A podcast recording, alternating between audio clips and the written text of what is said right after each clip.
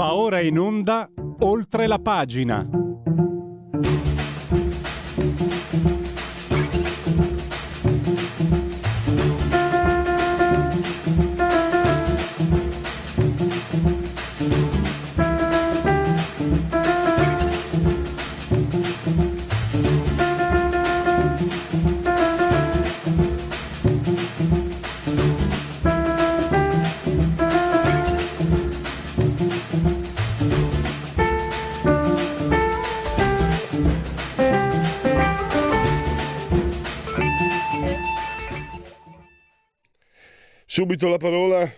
In ritardo, quindi subito la parola al primo ospite.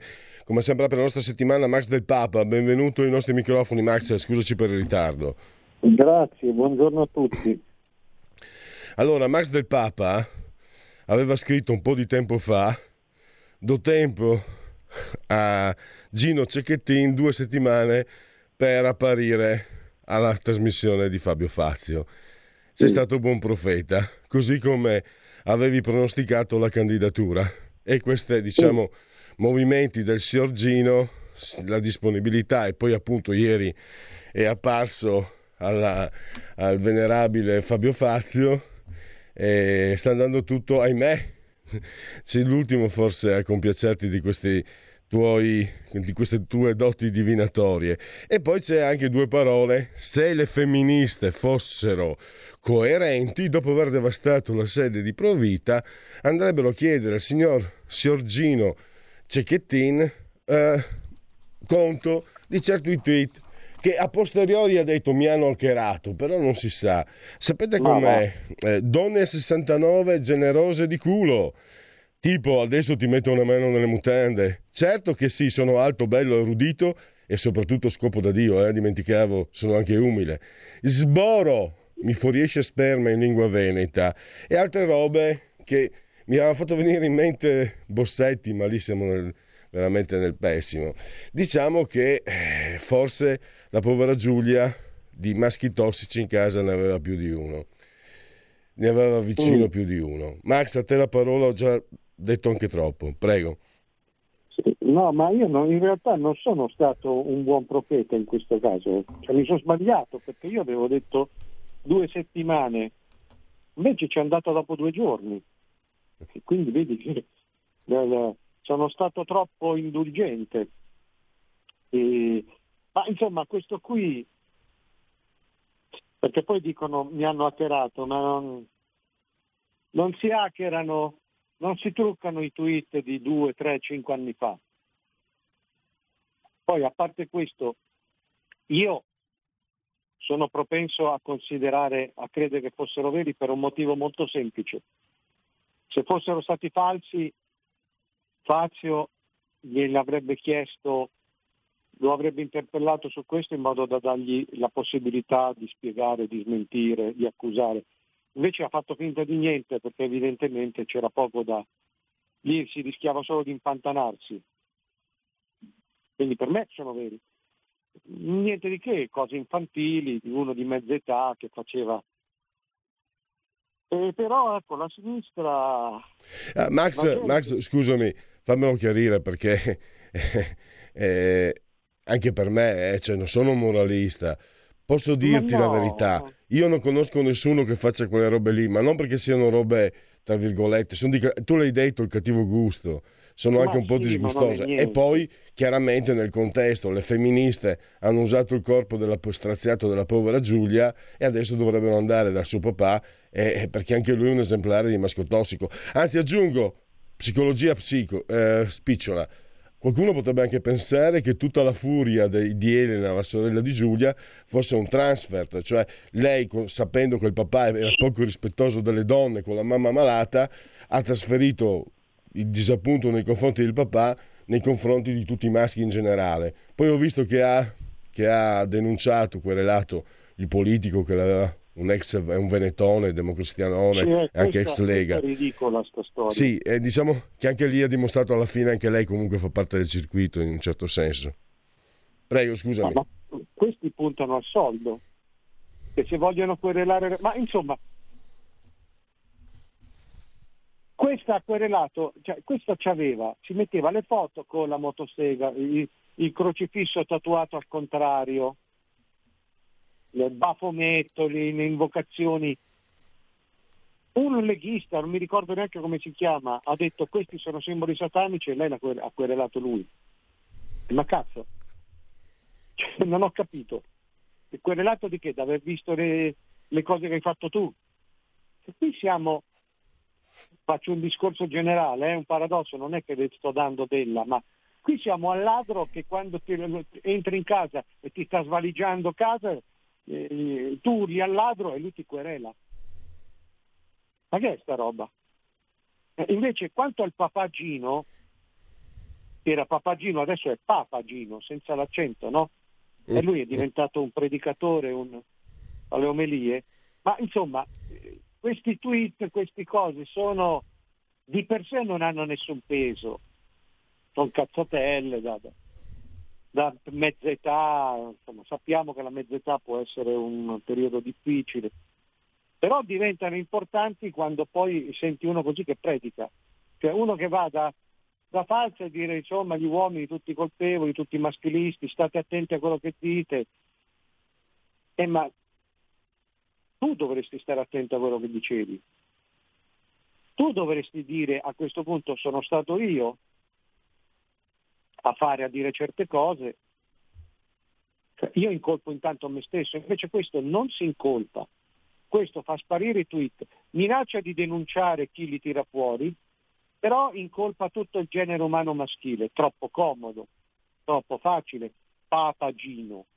E allora questi commentini un po' scemi diventano, diventano invece rilevanti, diventano importanti non perché questo è un uomo che soffre allora lo sciacallismo, lo, vergognati tu, no, io sono uno che ragiona e quindi dico questi, questi affaretti qua diventano importanti perché questo è uno che fino a ieri non gliene fregava, non se ne importava niente del sessismo, del maschilismo, del patriarcato, anzi ci giocava sopra.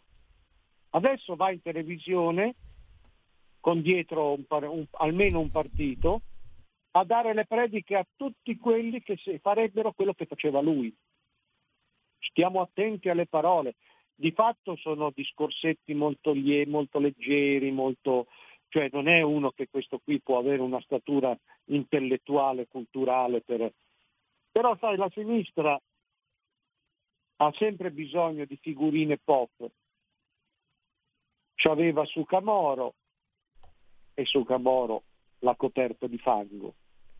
C'aveva Zacchi, Zacchi l'egiziano, e Zacchi si è messo a fare tweet antisemiti a favore di Hamas. C'aveva, adesso c'ha quello della scala, il logionista che urla viva l'Italia antifascista, è già venuto fuori che questo è un provocatore poveretto di mestiere, un po' come Cavallo Pazzo a Sanremo, te lo ricordi Cavallo no, Pazzo? No, Max, Max sc- scusami, il provocatore della Scala, ho letto l'intervista, ma da dove nasce la sua passione musicale? Eh, la mia famiglia aveva un, un loggione alla Scala. Allora, sì, sì. non è la famiglia di Pierluigi, operaia di Pierluigi Pellegrini, di quel tizio lì. La sinistra è ben messa, direi. Ma come sempre, ma questo è un sensatene parte e naturalmente lo intervistano, lo, ma è uno come Cavallo Pazzo, quello di Sanremo, no? Sì, cioè, sì. È uno che quando, quando si, si, è sentito quell'urletto lì, viva l'Italia, tutti hanno detto subito è quello lì, perché lo conoscevano, no? E adesso c'è Papa Gino, Papa Gino, Papa della sinistra. Purtroppo a me risulta che questo qui sia conteso da tutti, da sinistra a destra, e questo, al di là poi della situazione sua, della fondazione che vuole farsi fare, insomma, eh, il fatto che questo qui, Papa Gino, sia totalmente condiviso e conteso da sinistra a destra, mi dimostra ancora di più che non ha più senso distinguere in ragioni di schieramento politico. Del resto abbiamo visto questo, questo ministro politicamente un idiota, questo eh, Valditara, che ha, candid- ha, subito cercato di tirare in ballo la Paola Concia per fare la rieducazione gender nelle scuole. La rieducazione non è una cosa, la rieducazione sa molto di Corea del Nord. il gender sulle scuole anche no, perché dei ragazzini di 5, 6, 7 anni non devono porsi il problema di essere omosessuali o fluidi più di quanto non debbano porsi il problema di essere eterosessuali. È tempo per tutto e la natura ha i suoi tempi.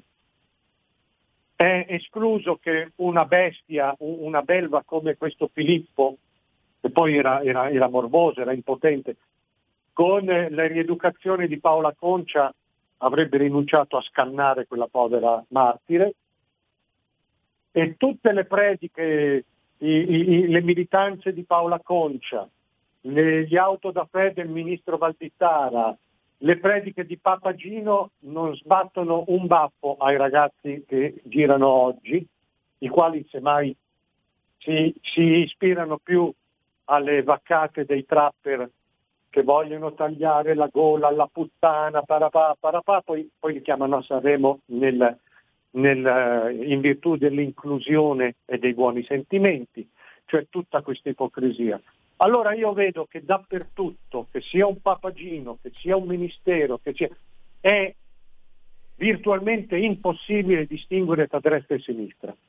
C'è un'agenda che non è più tanto l'agenda eh, veramente di sinistra, è un'agenda che è sopra i partiti, perché quando io vedo che anche quelli di destra eh, parlano della transizione green, bisogna mettere dentro altri 3 miliardi, e allora io capisco che c'è una, un sistema che è quello dei Soros, quello degli eredi Ghetti, quello dei Bill Gates, quello delle BlackRock, quello della finanza globale, che paga tutti. Li paga co- come li pagava nella comunicazione sull'obbligo vaccinale, li paga su questa truffa della, della, della transizione verde. E io mi ricordo, quel giornalista gira questa cosa per i social, che a uno di questi santoni ha fatto una domanda molto semplice.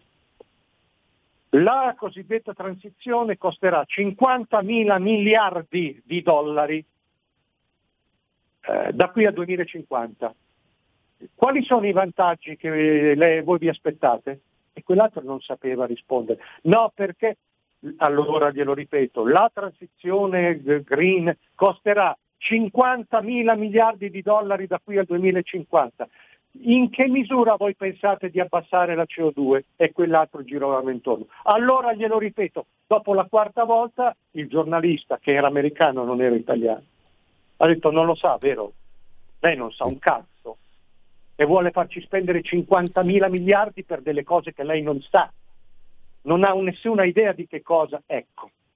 Cioè c'è un sistema che ha veramente pagato, sta pagando e sta omogeneizzando tutti, da destra e sinistra. Il Papa Gino che deve essere candidato sia da Forza Italia, sia da eh, Fratelli d'Italia, sia dal PD, sia da Europa Verde è una dimostrazione piccola ma significativa secondo me. Me lo ricordo quel filmato, peccato, scusate, sorella tosse non mi molla. Eh, io mm, non posso eh, dimenticare che eh, sei stata una firma del Mucchio Selvaggio, rivista per quelli delle nostre generazioni, e mi permetto un'osservazione che è un po' personale, ma voglio condividerla con te. E non siamo distanti da, questo, da ciò che stiamo parlando. Funerali spettacolo, diretta televisiva, hanno cominciato credo alle 6-7 del mattino, eccetera. Io ho visto un altro su YouTube, li ho, li ho seguiti tutti, un'ora e rotti.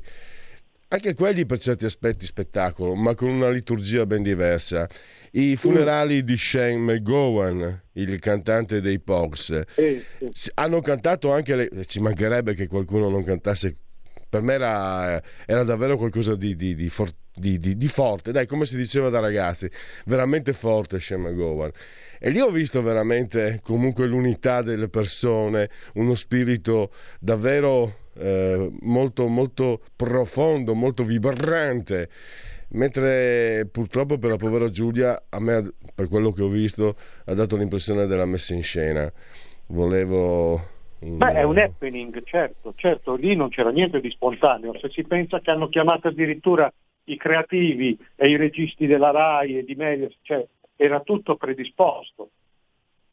Come fa a essere spontanea una cosa dove Papa Gino fa l'anticipazione di quello che dirà ai giornalisti, il prete, il vescovo dà l'anticipazione dell'omelia, poi ci sono quelli, voi mettetevi di qua, quelli di là, poi arrivano i VIP, poi arrivano eh, le, le, femministe, poi arrivano eh, così. Eh, è chiaro che lì c'era tutto una... era un programma televisivo, era Sanremo. Eh, e questo, insomma, senza che nessuno abbia... Era Sanremo perché, infatti poi la RAI si è vantata, eh? dice abbiamo fatto il 30% di share. Che ti devo dire? Va così. Va così ma va male. Speriamo che si possa ancora dire che va male. Perché poi c'è questa cosa che... Però quella è morta, appunto.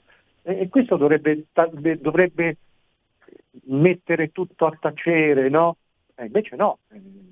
È proprio il contrario. Siccome è morta non era il caso anche questa cosa, no? quando dicono è chiaro che questi tweet, questi, questi, contenuti sono attribuibili a lui, insomma c'è un margine di...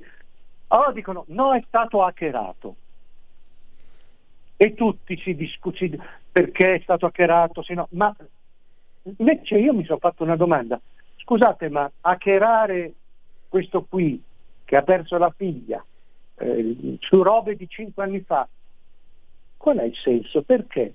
Che servirebbe?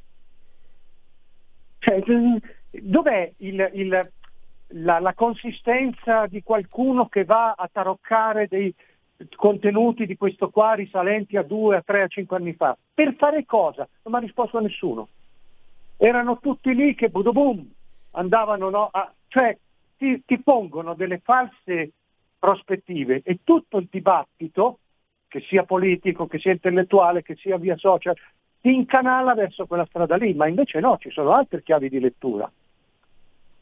Eh, cioè, non è vero che siccome quella è morta si giustificava un funerale happening perché quella poverina è morta, è proprio il contrario, quella povera Crista è morta e qui tutti hanno sciacallato, tutti ci hanno guadagnato su questa roba. La Cortellesi col filmino, quelli che vogliono andare in politica, la RAI, poi Mediaset che ha fatto concorrenza alla RAI, poi il clero, poi quelli, poi quell'altri, poi le omelie che mi buttano dentro, il, par- il patriarcato, Giulia, eh, Leong, i migranti, i cambiamenti climatici, chi ci guadagna in tutta questa melma? Questa è la domanda da fare. Certo, allora devo chiudere eh, io preferisco ricordare Shem McGowan perché scusa abbiamo 10 secondi Max cosa aveva di così magico io ho visto addirittura per i suoi 60 anni il presidente dell'Irlanda andare a celebrarlo a teatro eh, secondo te tu non so se hai altri gusti se, se apprezzavi o meno i Pogs non sono certo un dogma ma io so che li ho apprezzati tanto da giovane e li apprezzo anche adesso che non sono più giovane. Cosa mm. aveva quella voce, quella voce lì, quella voce così, così irlandese? Non lo, ecco, non lo so, io non era nei miei gusti, non era nelle mie tazze di tè, però eh. posso immaginare il fatto che quella voce così irlandese, come dici tu, sia stata capace di di rappresentare in qualche misura un momento, un'epoca, un... e quando queste voci poi diventano rappresentative, eh beh, eh, c'è poco da fare, muoiono e si muore un po' tutti con loro perché muore una parte del nostro passato. Certo. E quindi cioè, muoiono i nostri sogni, muoiono muore il ragazzo che, che eravamo, cioè può piacere o non piacere, però se uno riesce ad, ad essere così emblematico di un momento nella storia, eh, bisogna pure prenderne atto. Ti ringrazio. La grandezza di questi qua è questa qui. Allora ringrazio ci, Max del ci Papa. in pochi, eh? Grazie a eh, voi. Ma, eh, ilfaro.it Max, grazie davvero. Domani col direttore ci sei tu Benissimo. e quindi Benissimo. iniziamo con la doppietta di Max del Papa come sempre la settimana con Radio Libertà. Grazie. Grazie a voi, un saluto a tutti. Stai ascoltando Radio Libertà. la tua voce libera, senza filtri né censura. La tua radio.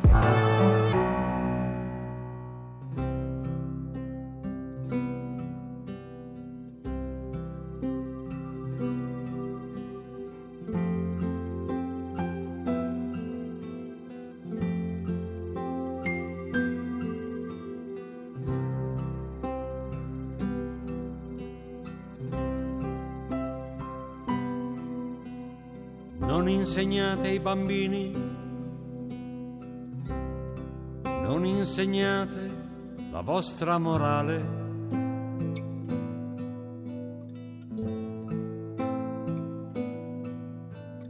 È così stanca e malata. Potrebbe far male.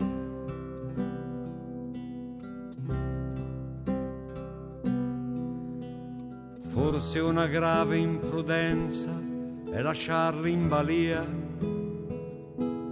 una falsa coscienza. Non elogiate il pensiero che è sempre più raro.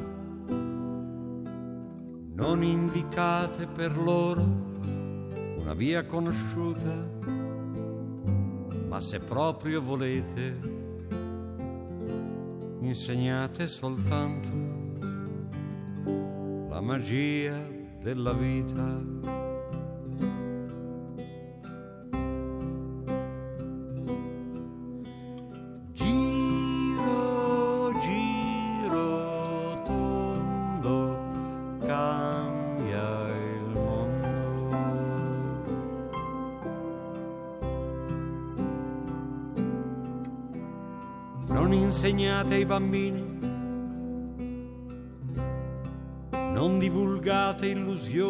Sociali.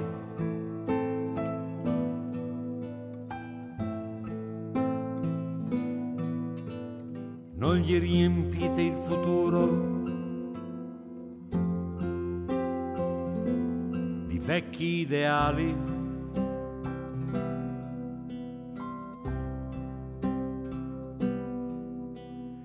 L'unica cosa sicura è tenerli lontano dalla nostra cultura. Non esaltate il talento che è sempre più spento. Non li avviate al bel canto, al teatro, alla danza, ma se proprio volete raccontategli il sogno di un'antica speranza. Da oggi la tua radio È ascoltabile anche con la televisione in digitale. Sul telecomando della televisione digitale o del tuo ricevitore digitale puoi scegliere se vedere la TV o ascoltare la radio. Risintonizza i canali radio e troverai anche Radio Libertà, canale 252. la tua radio. Radio Libertà, oltre la pagina, come sempre la proposta musicale di questa trasmissione il lunedì si apre con Giorgio Gabber e poi si chiude il venerdì alle 11.30. Eh, questa volta adesso scusate cambiamo completamente argomento, entriamo nell'economia con eh, un nome autorevole come quello di Nicola Rossi, economista, insegna economia politica all'Università Tor Vergata di Roma, è stato anche deputato e senatore. E ritorna ai nostri microfoni per parlare ancora di PNRR e soprattutto di patto di stabilità. Professore, eh, benven- benvenuto, bentornato e grazie per essere ai nostri microfoni. Grazie a voi. Allora, eh, dove- da dove possiamo partire? La sua posizione sul patto di stabilità piuttosto di, di un accordo ehm, mal- come dire, mal concordato, mi bisticcio con le parole, piuttosto di un cattivo accordo, meglio nessun accordo sul patto di stabilità e se non ho capito male la sua posizione è di rivedere un po', di prendere, delle, delle, adottare delle misure transitorie e poi decidere dopo le elezioni europee, che tra l'altro non sono neanche più tanto lontane. E volevo partire però, professore, perché eh, io mi ricordo benissimo che lei plaudì al governo e al ministro Fitto per come era stato gestito il PNRR. Piuttosto di prendere dei soldi e non saperli spendere, è meglio riorganizzare tutto. Alla fine l'Ecofin ha approvato il, le modifiche italiane e ha dato il via libera sia alla terza che alla quarta rata. Quindi l'hanno sentita, qualcuno l'ha ascoltata a Bruxelles, professore? No, no, qualcuno credo che abbia ascoltato le buone motivazioni del ministro Pitt ne sia, dire, si sia reso conto della validità di un approccio di questo genere. Ah, non credo che faccia sia nell'interesse di nessuno, né dell'Europa né dell'Italia, vedere spesi malamente o peggio non spesi dei fondi. Quindi era nell'interesse di tutti arrivare ad una struttura del PNRR diciamo, fattibile fattibile con dei risultati concreti, eh, perché poi spendere siamo bravi tutti, diciamo, ma spendere bene non proprio.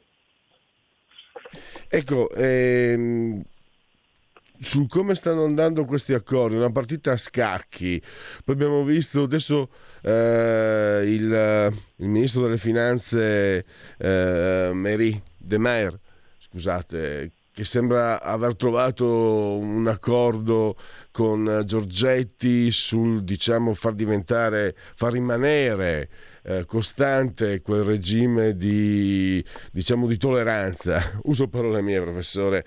Insomma, a me è sembrato che la Francia stesse, stia cercando di fare la, la, mossa del cavallo. Come stanno andando? Come stanno proseguendo?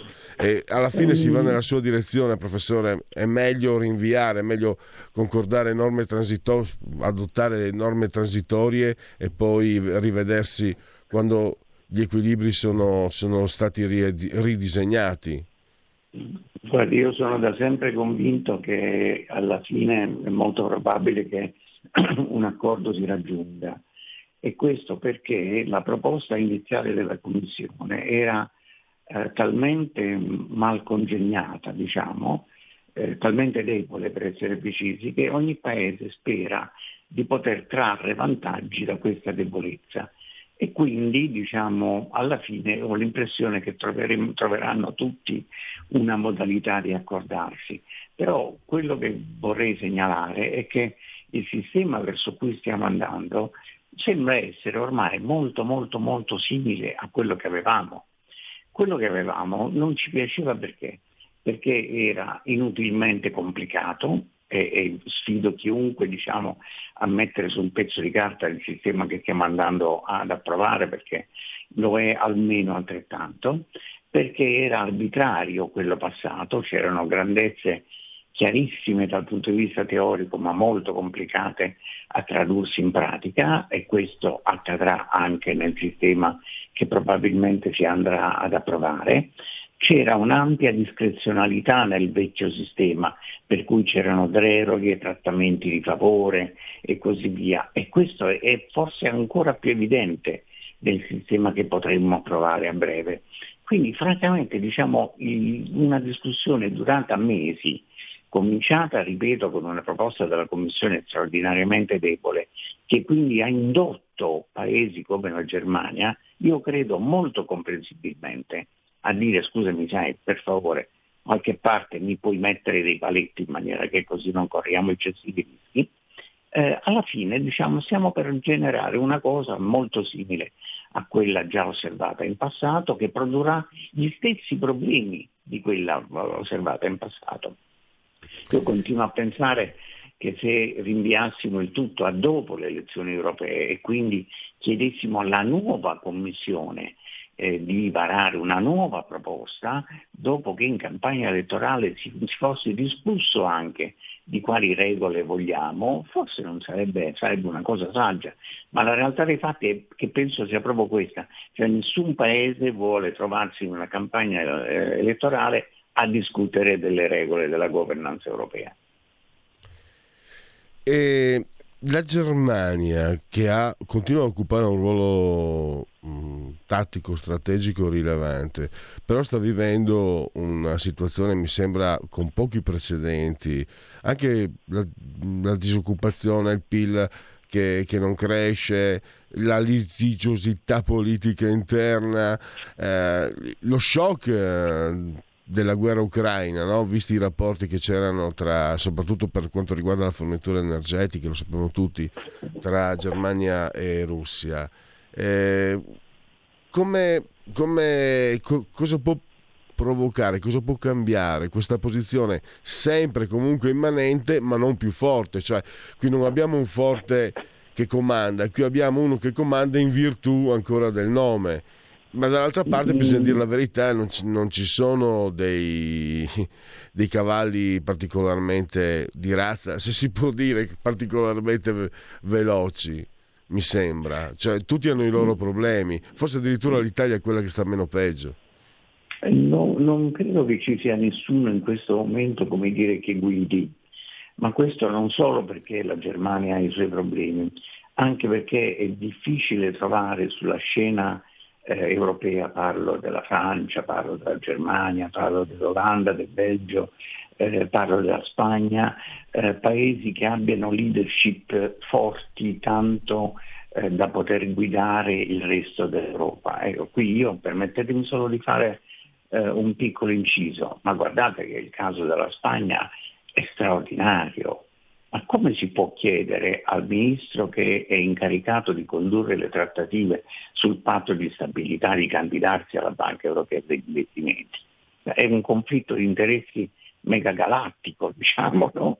che veramente in qualunque altra situazione avrebbe dovuto indurre il governo spagnolo a candidare qualcun altro, eh, ma certo non appunto chi ha condotto la trattativa sul patto di stabilità, perché è fin troppo evidente che anche le persone dotate delle migliori intenzioni finiranno per, per trasformare la discussione sul patto di stabilità anche in una discussione su chi è il prossimo presidente della Banca Europea degli Investimenti. Quindi da questo punto di vista veramente il governo spagnolo ha dato un esempio pessimo diciamo, di comportamento. Ma a parte, questo, a parte questo aspetto, ripeto, io ho la sensazione che comunque però una riforma contro la Germania o contro la Francia onestamente non sia possibile. Nel, nel caso dell'Italia naturalmente noi eh, dire, eh, non abbiamo la possibilità di imporre una nostra lettura delle cose, questo è nei fatti, perché la situazione eh, del debito diciamo, lo rende difficile, rende molto difficile. Non che la situazione economica italiana sia precaria, assolutamente, diciamo, credo che eh, le agenzie di rating e i mercati abbiano testimoniato abbastanza diciamo, che non c'è nessuna preoccupazione per quanto la situazione italiana, per, per, quel, per la situazione italiana. Però ci può fare con un debito al 140% del prodotto, è chiaro che come dire, diciamo, siamo vulnerabili sotto molti punti di vista. No? Quindi ripeto, l'accordo probabilmente si troverà, ma non potrà essere né contro la Germania né francamente contro la Francia. Diciamo. Quindi sarà un compromesso, ma come mi dicevo prima, la, la mia diciamo, preoccupazione è che alla fine più che un compromesso si trovi, un, si, si, ci si accordi su un sistema che contiene logiche diverse. La logica della proposta iniziale della Commissione e la logica dei parametri fissi della Germania. Eh, quando si fanno cose pasticci di questo genere poi alla fine se ne pagano le conseguenze solitamente. Anche perché, professore, c'è questa continua disim- disomogeneità, no? L'abbiamo trovata anche nelle parole di Draghi, lo ha scritto anche lei, lo ha detto anche lei in una bella intervista eh, su Italia Oggi nei giorni scorsi eh, alla collega Ricciardi eh, il fatto mm, che per esempio l'Europa non abbia ha la moneta comune ma non ha politiche fiscali omogenee tra i vari paesi, non ha nemmeno un esercito comune, il che renderebbe più facile poi le decisioni, eh, per esempio sul, su quello che succede in Ucraina, sulla, sugli aiuti all'Ucraina. Quindi abbiamo un'Europa quasi un dogma che ci viene imposto, lo dice l'Europa, l'Europa è bella, l'Europa è forte e l'Europa è eh, irrinunciabile e inevitabile, però poi nei fatti l'organismo, il sistema Europa, direi che è debole, no? è, è, fragile, non ha una eh, composizione omogenea tale per cui si possa arrivare a quello che diceva lei eh, con soluzioni che, che, siano condivise, che siano proficue, soprattutto prima di tutto per l'insieme Europa. E allora ne approfitto anche, lei cosa ne pensa? Mario Draghi eh, si dice in procinto di, di diventare lui presidente di commissione. È una è, una, è plausibile? Cosa può cambiare? Dire, cosa diciamo che non, eh, diciamo, non riesco a intravedere, eh, nessuno discute i, i meriti e la statura di Mario Draghi ovviamente, ma non riesco a intravedere la logica. Stiamo per andare a delle elezioni europee. Queste elezioni europee genereranno, io presumo, diciamo, un, un Parlamento eh, e quindi daranno luogo dire, ad una maggioranza parlamentare che poi eh, naturalmente diciamo, con la, l'intervento dei singoli Paesi membri genererà in qualche maniera una commissione. Eh, io ho l'impressione diciamo, che questa cosa qui avrebbe senso se eh, Draghi decidesse di candidarsi al Parlamento europeo oppure decidesse di fare politica attiva ehm, in vista delle elezioni europee. Eh, altrimenti diciamo, io non credo che eh, l'Europa abbia conosciuto, abbia conosciuto dire, governi tecnici. Eh, in questo senso diciamo, eh, Draghi dovrebbe essere l'espressione di una specifica maggioranza, ma non so quanto lui stesso voglia eh, trovarsi in una condizione di questo genere. Diciamo, mi sembra, mi sembra mh, eh, una, una, proposta che oltretutto avviene con tanto anticipo rispetto alle elezioni europee eh, da essere in realtà più una uh, ipotesi buttata lì così che non invece una, una qualche cosa con, realmente solida. Eh? E del resto non è un caso, credo, che eh, Draghi giustamente molto saggiamente abbia assolutamente detto di non essere interessato. Assolutamente. Eh, professore, ehm, siamo alle conclusioni. Io allora la ringrazio per la sua disponibilità, mi auguro di averla presto nuovamente a questi microfoni, ringrazio Nicola Rossi e risentirci. Grazie a voi, a presto.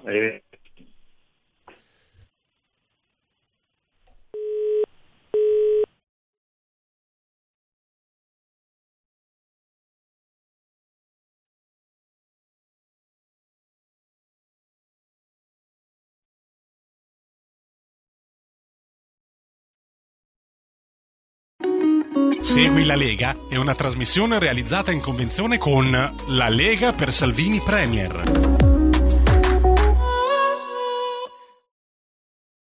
Il 2023 è un anno di Lega al governo, risultati e traguardi, scarica il libretto, un vademecum eh, per gli appassionati di politica, per avere un quadro riepilogativo per avere anche gli argomenti documentati e certi quando magari questo penso valga per tutti l'appassionato ma anche il militante in sede se, poi magari si, perché c'è sempre il bastian contrario dice no guarda che è stato fatto questo eccetera. Pardon ma sorella Tosse ogni tanto anzi eh, ha deciso l'amata sorella Tosse.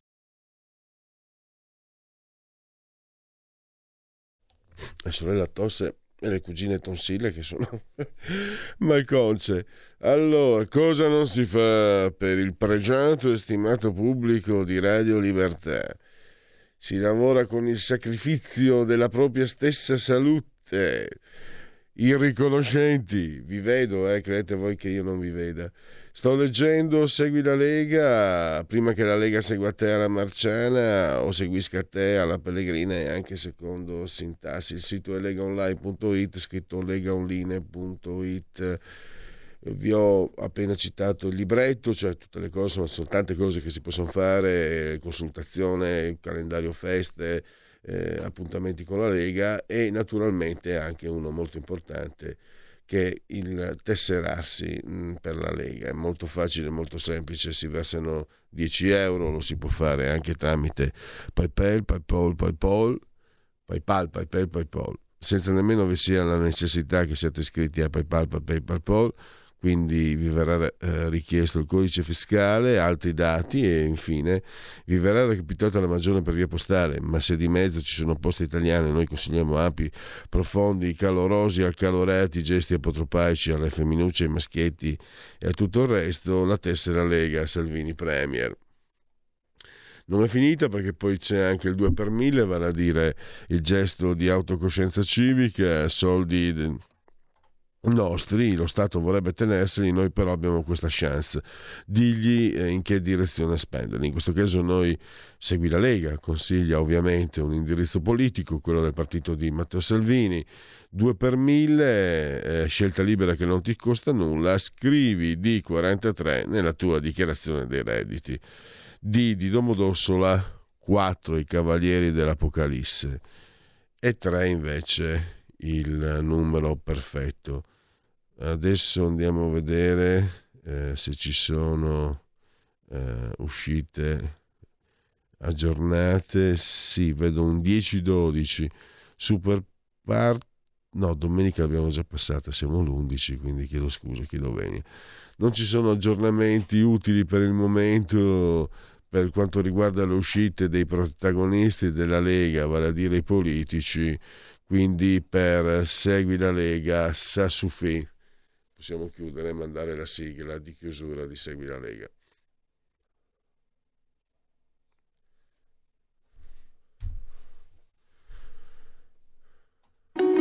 Segui la Lega è una trasmissione realizzata in convenzione con La Lega per Salvini Premier. Da oggi finisce il periodo di trasmissioni sperimentali a colori no, no, e inizia quello delle trasmissioni regolari, come deciso dal Ministero no, delle Poste e Telecomunicazioni. Cambia il giorno, cambia l'orario per la nostra Gabriella Monti con Mi ritorni in mente ogni mercoledì dalle ore 15, solo su Radio Libertà. Bacini, bacetti, baciotti. Proseguiamo sempre Radio Libertà, oltre la pagina, siamo con l'appuntamento pressoché quotidiano con i sondaggi, eh, qui abbiamo un uh, fonte Eumetra, abbiamo Fratelli d'Italia 28,5, PD 19,3, 5 Stelle 16, la Lega è al 9,4, Forza Italia al 7,5. Abbiamo anche un dato Istat, il commercio al dettaglio, ottobre 2023. Si stima per le vendite al dettaglio una crescita congiunturale dello 0,4 in valore e dello 0,3 in volume. Sono in aumento le vendite dei beni alimentari, come pure marginalmente quelle dei beni non alimentari. Nel trimestre agosto-ottobre del 2023, in termini congiunturali, le vendite calano sia in valore sia in volume, le vendite dei beni alimentari crescono in valore più 0,3, calano in volume meno 1,0, eh, mentre le vendite dei beni non alimentari diminuiscono sia in valore sia in volume. Produzione industriale a ottobre 2000, sempre da Tistat a ottobre 2023 si stima che l'indice destagionalizzato della produzione industriale diminuisca dello 0,2. Anche nella media del trimestre agosto-ottobre il livello della produzione diminuisce dello 0,2 rispetto ai tre mesi precedenti. L'indice destagionalizzato mensile cresce su base congiunturale per l'energia più 1,5, per i beni di consumo più 0,4 Diminuiscono invece i beni intermedi meno 0,4 e strumentali meno 0,5 e quindi direi che eh, allora non siamo in condivisione, vero? Perfetto, quindi posso togliere tutto e posso andare ai convenevoli formulaici, abbiamo tre minuti e quindi eh, vi ricordo che siete in simultanea con eh, eh Radio Libertà, eh, la trasmissione Allora, facciamole un applauso di incoraggiamento. Eh, senti che robe incredibili. Eccoci qua. Eh, oltre la pagina, in simultanea quando sono scoccate le 11.27, insieme al giovine, eh, dico sempre Federico, ormai sarà, sarà, Federico per sempre, Alessandro Pirola, ottimamente sulla torre di comando in regia tecnica, tranne quando mi porta via la tastiera. L'ho, l'ho tempestato di insulti perché per motivi tecnici, per lavoro, non per dispetto. Sono giornate un po' così, sono giornate un po' così. Quando sto poco bene, io sono più incazzoso del solito, ma non credo sia una, credo sia una cosa normale. E allora, ma questi sono fatti miei, fatti vostri invece sapere che entrambi, cioè eh, Alessandro e il sottoscritto siamo sospesi a 145 metri sopra il livello del mare con temperature che raccontano di 24 gradi centigradi sopra lo zero. Interni, 6,2 esterni, 60% l'umidità, la pressione è 1014.1 millibar la pressione. Come sempre l'abbraccio anche in questi giorni tristi, parlando in termini di salute fisica. L'abbraccio non è meno forte, forte, forte, forte, forte, forte, forte la signora Adriana Angela, Carmela e Clotilde. Loro ci seguono, ma ci seguiscono pure dal canale 252 del digitale televisivo terrestre, perché questa è una radiovisione. Chi si abbona a Radio Libertà si dice che campi fino a oltre cent'anni. Meditate, gente, meditate. Ma non è finita, potete continuare a farvi cullare dall'agido suono digitale della Radio DAB oppure seguirci ovunque voi siate grazie alle applicazioni iOS e Android, quindi con smartphone, iPhone, tablet, mini tablet, iPad, mini iPad, Alexa, accendi Radio Libertà, passa parola, ne saremo riconoscenti e poi Far TV, eccetera, eccetera, eccetera. Chi ne ha più ne metta. Twitch, il social di ultima generazione. E poi ancora cosa manca? Il profilo Facebook, molto molto valido per orientarvi in mezzo alla, alla programmazione di questa radio. E infine l'ottimo abbondante eh, sito eh, radiolibertà.net direi che sa suffi possiamo andare all'intervallo. Riprenderemo parlando del ritardo, del gap che c'è da parte delle piccole e medie imprese italiane nei confronti della sicurezza informatica. Lo faremo con Alessandro Curioni sulla scorta di un'indagine che è stata svolta nei mesi scorsi. Stai ascoltando Radio Libertà. La tua voce libera, senza filtri né censura. La tua radio.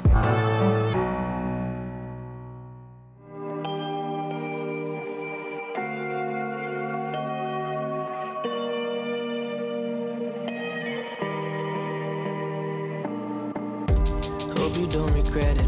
I push a lot back, but I can't forget it. We never got the credit. Nobody seemed to hear us, but we said it. Neither of us planned it, and for a long time I took it all for granted. I really thought we had it, but at the time it was more than I could manage. So.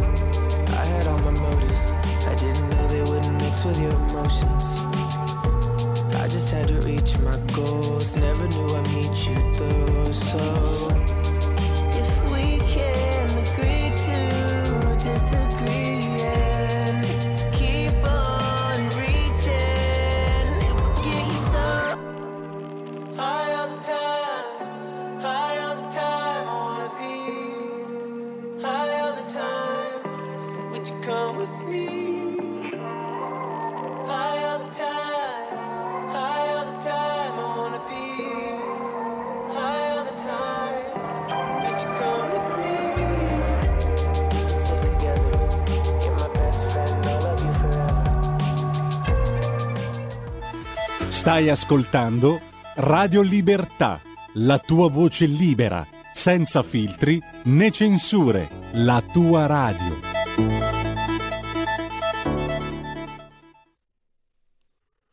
Allora, siamo in collegamento uh, Skype uh, con uh, Alessandro Curioni, esperto di cyber security, che è stato anche direttore scientifico di una ricerca svolta su un campione di 800 aziende con la collaborazione del gruppo Cerved, che è una piattaforma dati e analisi, e di Clio Security, sicurezza informatica appunto. E lui, lo ripeto, ribadisco, è stato direttore scientifico e quindi abbiamo una panoramica.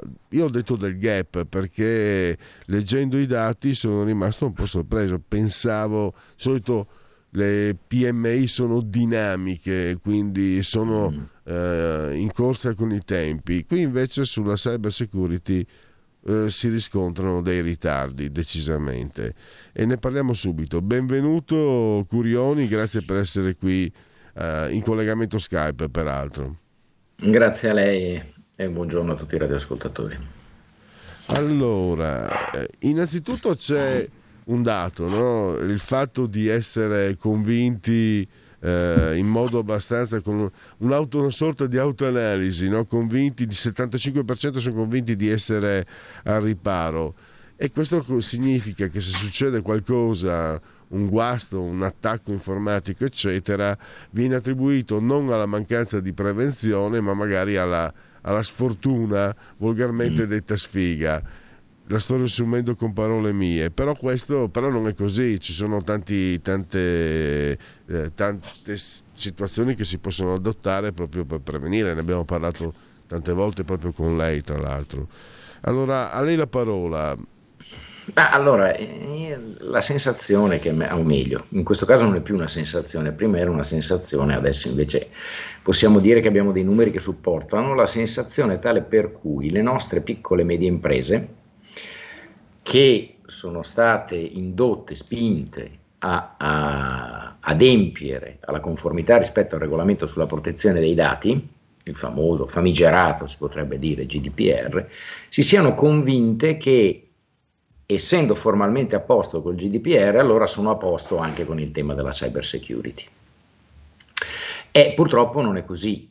Non è così perché poi quando si passa dalla domanda uh, uh, lei pensa che la protezione di, che la sua azienda adotti misure adeguate in materia di protezione dei dati e si va nel dettaglio di quello che poi le PMFI, PMI fanno, scopriamo che il 72% non ha mai fatto e non farà corsi di formazione in materia di prevenzione dei rischi cyber e quindi dei rischi di sicurezza informatica, che soltanto il 30% nell'ultimo anno ha verificato la sicurezza dei suoi sistemi informatici e che una su cinque, mal contata, adotta quella che è l'autenticazione a due fattori, quindi la password più il token numerino che ci arriva sul telefono via app o via sms per i, i propri utenti. Alla prova dei fatti, come dire, se da un lato io penso di essere tranquillo perché qualcuno forse mi ha fatto credere, mi ha fatto pensare che una volta che abbiamo risolto il problema della protezione dei dati personali, abbiamo risolto anche tutto il resto, purtroppo non è così. E pur, questo purtroppo in molto, avviene in un momento molto particolare. Perché dico un momento molto particolare? Perché nei prossimi 12-14 mesi diventeranno applicabili due normative europee che sono note come la direttiva NIS 2 che si occupa della sicurezza cibernetica delle cosiddette infrastrutture critiche, quindi acqua, luce, gas, ospedali, pubbliche amministrazioni, eccetera, eccetera, e il regolamento DORA che si occupa invece di eh, elevare i livelli di resilienza cibernetica Uh, per il sistema, l'intero sistema finanziario. Ecco, in entrambe queste due norme ci sono interi articoli di legge fondamentalmente che puntano al tema della sicurezza della catena dei fornitori, la cosiddetta supply chain, e i destinatari, cioè fondamentalmente grandi aziende sia del sistema finanziario ma anche di diversi settori merceologici, sono responsabilizzate sul tema di garantire che i fornitori siano adeguatamente cyber security. E qui arriva il problema, perché in quelle filiere dei fornitori ci sono migliaia o decine di migliaia di PMI a cui sarà chiesto di dimostrare che sono effettivamente sicure dal punto di vista cyber. E sarà un grosso problema, quindi il problema si sposta adesso, per meglio dire. Non è più un problema, guarda che se ti attaccano potresti subire dei gravi danni. Il problema diventa anche una perdita di competitività. Perché? Perché sarà più difficile riuscire ad accedere a determinati appalti pubblici, perché sarà più difficile eh, riuscire a entrare negli albi fornitori di grandi aziende e questo ovviamente si ripercuoterà o potrebbe ripercuotersi pesantemente su quello che è il core business, no? l'attività principale delle nostre PMI.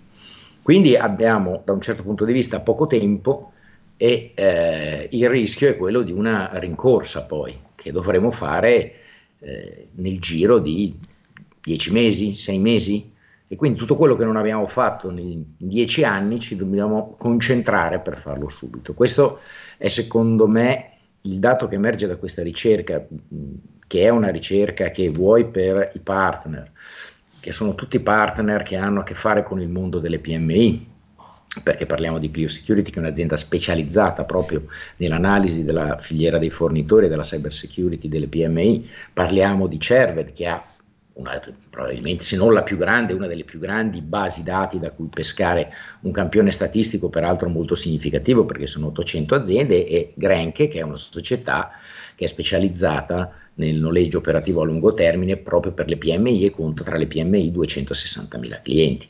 Quindi stiamo parlando di, degli attori che in qualche modo conoscono bene questo mercato e quindi la situazione onestamente mi pare piuttosto critica per il futuro. Eh, chiedo, il fatto che sia stata svolta questa indagine così, così seria, impegnativa, comunque significa che mh, l'indagine presiede comunque l'intenzione di porre rimedio, cioè alla base c'è un'intenzione seria, ci sono anche i fondi del PNRR perché mi sembra che eh, vadano anche in questa direzione in gioco che possono in qualche modo aiutare? Allora, probabilmente sì, sicuramente sì, qualcosa, ovviamente non c'è per tutti, questo credo che sia nei numeri, voglio dire, PMI italiane so, sono l'85% del nostro PIL, sono migliaia, centinaia di migliaia eh, eh, con problemi diversi e, e strutture diverse. Sicuramente la, dal lato di chi ha commissionato questa immagine c'è l'intenzione di presentarsi eh, eh, sul mercato proponendo delle soluzioni a queste PMI che per loro siano accettabili da un lato e accessibili dall'altro. E terzo, ma, ma non meno importante, eh, noi vorremmo con questa ricerca anche sensibilizzare le grandi aziende perché si facciano parte proattiva, mi faccia dire ora che si mettessero una mano sulla coscienza e una mano sul portafogli. Quello che intendo dire è che inevitabilmente le PMI dovranno spendere dei soldi, dopodiché se vengono strangolate sul fronte dei ricavi non si capisce come possano eh, eh, stare in piedi. Quindi è un po' tutto il sistema che deve reagire. È, il, quello che io temo è che poi diventi una corsa disperata contro il tempo cercando di arraffazzonare in qualche modo delle soluzioni. Questa potrebbe essere la cosa peggiore perché in realtà sposterebbe semplicemente il problema ma non lo risolverebbe. Eh, quindi è proprio il sistema in questo caso che si deve mettere in moto, non si può scaricare tutto sulle PMI dicendo beh adeguatevi, ma dall'altra parte ci deve essere sicuramente dalle parte delle PMI una presa di coscienza che la protezione dei dati personali e la conformità a una norma non è la cyber security, sono due cose completamente diverse, cioè completamente, molto diverse, diciamo, non completamente.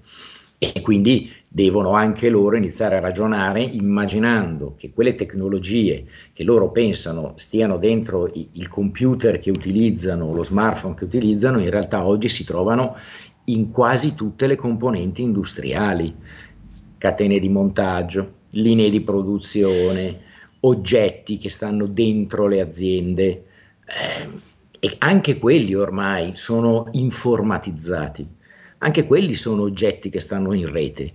E, e quindi fare questo salto logico, cercando di capire che quando si parla ormai eh, eh, di sicurezza cyber non si tratta più di dire oddio mi hanno crittografato il computer, no, ma mi hanno bloccato la linea di montaggio o mi hanno bloccato la linea di produzione o mi hanno bloccato il mio magazzino e non riescono più, eh, la merce non esce più, e allora il problema diventa un pochettino diverso.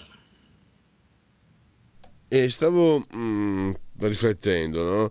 eh, questa realtà, in realtà, ah, raddoppio bisticci di parole, non, eh, come dire, mm, non cade, come, non viene dal nulla. Credo di poter dire che rifletta una realtà più diffusa, perché personalmente io sono rimasto anche abbastanza sorpreso, un pochino nel mio piccolo, conosco insomma il mondo delle PMI e se sono forti le PMI italiane no, ad onta di pressioni fiscali, eccetera, burocrazia, eccetera, eccetera, eccetera, è proprio perché sono veloci, rapide, pronte ad aggiornarsi. E quindi quando leggo che il 45% non ha effettuato verifiche sulla cyber security, eh, sono, mm, sono avvilito perché per conto mio, una visione comunque sommaria sulla quale si può discutere. PMI, le PMI rappresentano la parte più, tra virgolette, progredita, non è il termine giusto, più, più dinamica, più avanzata della composizione sociale italiana, secondo me. Tra l'altro eh, i risultati dicono che non sto dicendo delle fesserie. E se loro sono così in ritardo, mi viene da chiedere, eh, dottor Curioni, immaginiamoci gli altri. E già che ci sono appunto, immaginiamoci gli altri, le chiedo, lei è rimasto sorpreso, deluso, se l'aspettava questi esiti che sono, emerse, che sono emersi da queste indagini, da questa, da questa ricerca? Allora, diciamo che mi aspettavo che la situazione fosse critica. Mm, onestamente facevo un pochino fatica a Um, ho fatto un po' fatica a entrare nell'ottica che fosse critica per queste ragioni, cioè fosse critica perché nella testa delle PMI è maturato l'idea di, mh, mm, di dire allora mi hanno fatto spendere dei soldi per la protezione dei dati e mi hanno detto che dovevo farlo e tutte queste belle cose qui e quindi la protezione dei dati in realtà mi protegge tutti i miei dati da un lato fanno confusione tra eh, la reale gestione della sicurezza e il fatto di essere conformi a una norma. Essere conformi a una norma implica anche una grossa quantità di carta okay, devo, di cui devo disporre. Eh, e dall'altra parte invece gestire un rischio che è un rischio per la tua impresa, che sono due cose completamente diverse. Adesso uscire da questo paradigma protezione dei dati uguale cyber security, allora se sono conforme al regolamento sono a posto, non è facilissimo perché richiede all'imprenditore uno sforzo non banale dal punto di vista proprio mentale. E quindi ritorniamo a, a un tema che poi è culturale, no? Cioè, noi abbiamo eh, patito quello che per molti anni è stato un analfabetismo digitale e il suo figlio legittimo e questo analfabetismo in materia di cyber security. Cioè è, è, è un po' una cosa che si trascina, ma, ma, è una roba che viene, come diceva lei, da molto lontano, cioè non è che è maturata così come un fungo dopo un temporale la mattina successiva. Arriva da decenni di carenza di cultura in materia di tecnologia e dell'impatto che la tecnologia ha sulle attività produttive sulle singole persone anche. Noi stiamo assistendo adesso a, a, un altro salto rappresentato dall'intelligenza artificiale che purtroppo per noi si va ad accumulare su questa carenza culturale e, e quindi ci, ci, ci, appare ancora più distante. Noi non comprendiamo le implicazioni de, dell'utilizzo dell'intelligenza artificiale e, e, e di cosa potrebbe determinare nel tessuto delle PMI, però siccome tutti vanno lì e allora tutti quanti seguiamo l'onda, dopodiché ci troveremo in una situazione in cui il rischio al posto di ridursi aumenterà. Perché? Perché è un'altra tecnologia che entra nelle nostre aziende, è un'altra tecnologia di cui se ne avrà una scarsa comprensione, è un'altra tecnologia che, come tutte le tecnologie, presenta grandi opportunità e rischi di pari dimensioni. Sembra che ci sia anche una, un ritardo culturale, beh è anche scontato dirlo, si vive eh, la realtà informatica, mh, mm, cioè quando arriva Faccio un esempio, quando arriva, arrivano nuovi, le nuove tecnologie, anche quando arriva la prima informatica, i primi computer, parto dal Commodore, eccetera, venivano viste come opportunità. Nel momento in cui sono entrate anche nel, nel, nel lavoro, nella burocrazia, anche quella di Stato, pubblica, eccetera, mi sembra che vengano, vengano subi, venga subita uh, la, la, la, la cyber security, eh, in generale anche questo mondo informatico, tutti diciamo contenti quando si tratta di sparare le proprie stupidaggini sui social, poi però quando ci sono da, da prendere in considerazione una coesistenza che la nostra vita ha, io mi ricordo fin dall'inizio, no? lei ha sempre insistito molto, guardate che quando andate su internet voi pensate di non essere visti, in realtà siete visti da, siete, siete visibili da tutti, cioè non, non è, sono un po' di anni che, che la intervisto, dottor Curioni, e mi sembra, sì, ci sono i giovani che ormai sono nativi digitali e quindi loro vivono quasi senza neanche accorgersene questo, questa, questo rapporto con il mondo digitale, con, con la tecnologia, però gli altri, anziché mi sembra sforzarsi di capirne l'opportunità, la, le accettano come se fosse la tassa, come se fosse il vaccino, visto che eh, torna ad andare di moda, eccetera. In questi anni non si è riusciti eh, a... Forse, forse è venuto, sono venuti meno anche gli investimenti, in giro mi sembra che c'è sempre il gap tra chi ha strutture eh, obsolete e chi ha invece i, i, ritrovati più moderni. Mi sembra, oh, questo è un'osservazione mia spannometrica, ma mi sembra che, che, si, che ci sia sempre di più differenza tra chi dispone appunto di, di mezzi ormai antidiluviani e, vi, e, chi invece ha quelli più moderni. A segno ulteriore di come eh, la cultura nei confronti del mondo informatico e delle nuove tecnologie eh, non sia stata portata avanti, non abbia a monte una spinta omogenea.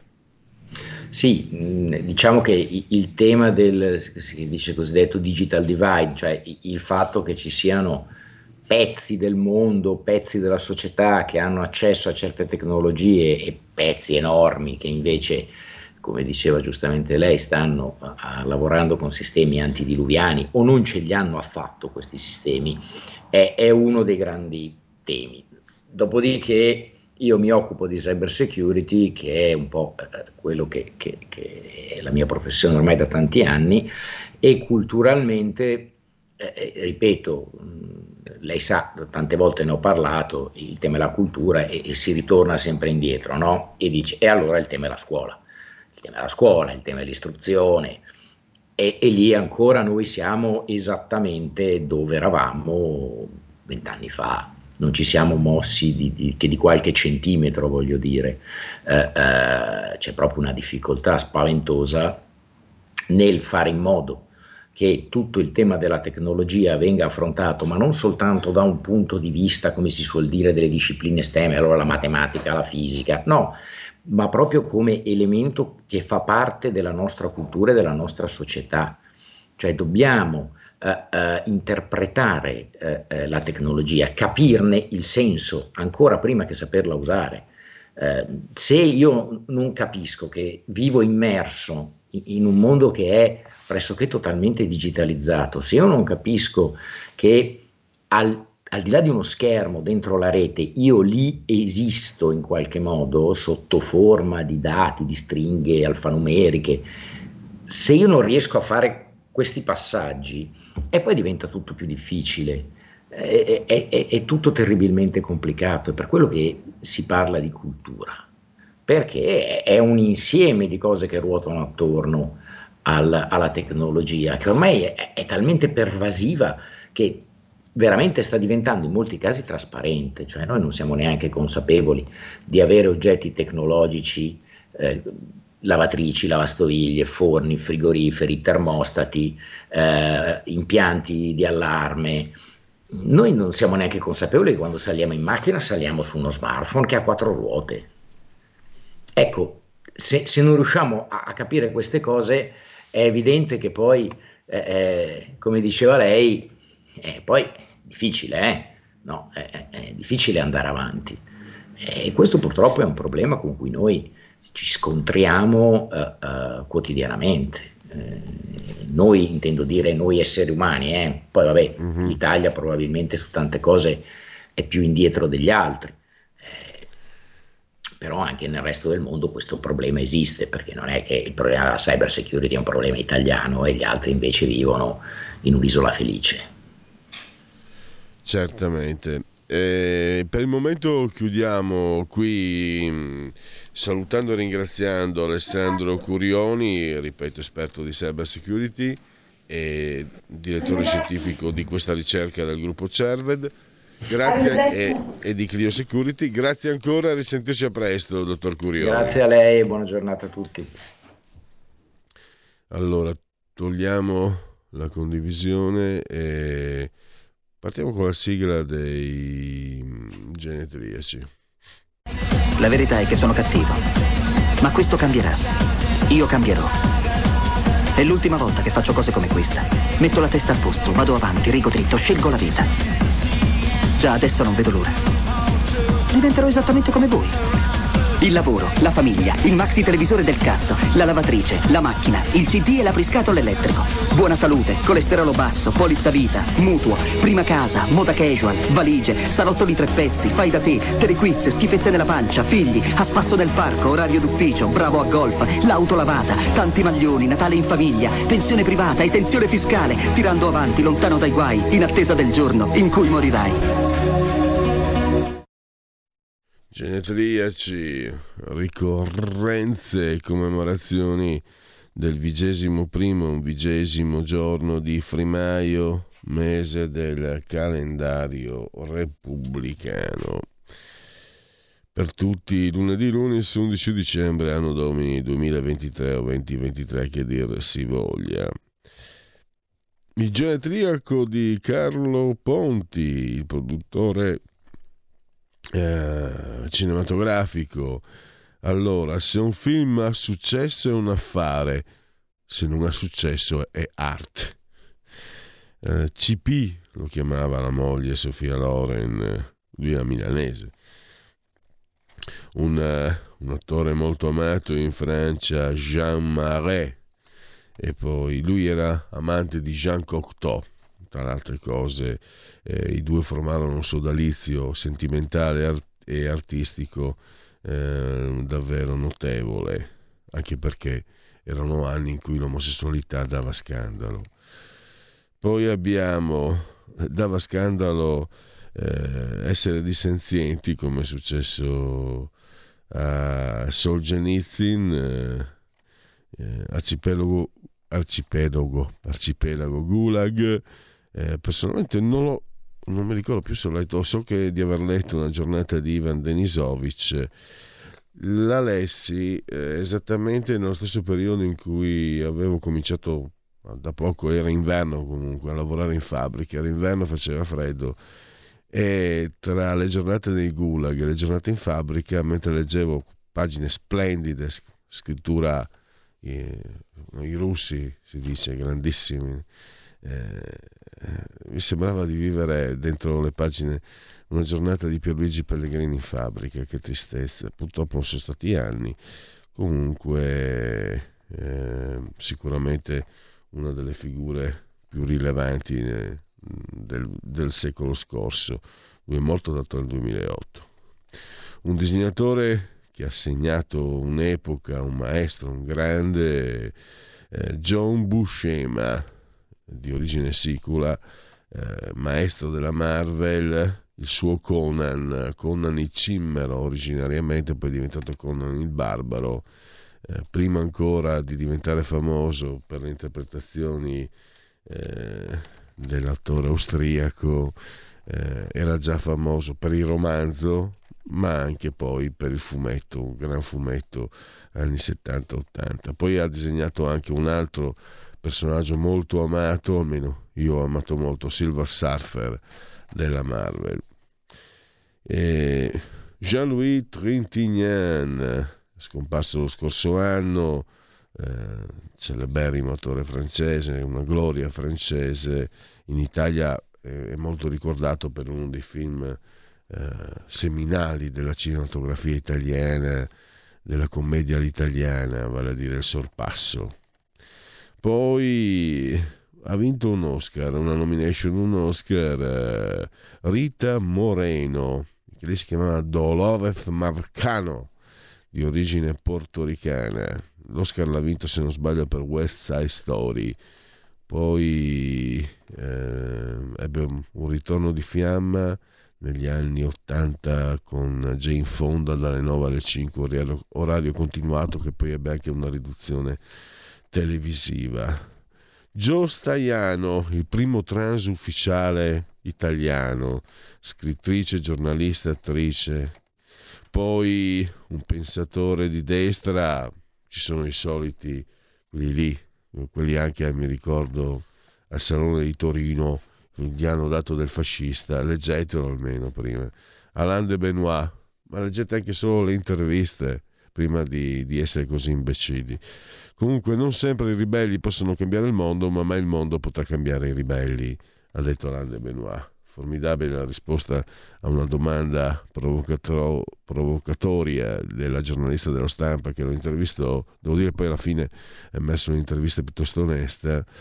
Eh, gli chiese di parlare della sostituzione etnica, ne aveva parlato forse un po' a sproposito, a sproposito nei termini, non nella sostanza. Mm, eh, il ministro Lobrigida, lui è stato gelio, ha detto e vado a vedere a Parigi se non quel che cos'è la sostituzione etnica. Gianni Morandi, eh, scende la pioggia da Monghidoro. Sani Gesualdi, Nanetti, Uguaglio, quelli della notte, il grande, grande, grande Nino Frassica e poi giochiamo in casa con la leghista sanremese Sonia Viale, un nome storico della Lega. Possiamo chiudere. Ringrazio Alessandro Pirola valentemente sulla tolla di comando e regia tecnica. Ringrazio tutti coloro che hanno avuto la bontà di seguire codesta trasmissione.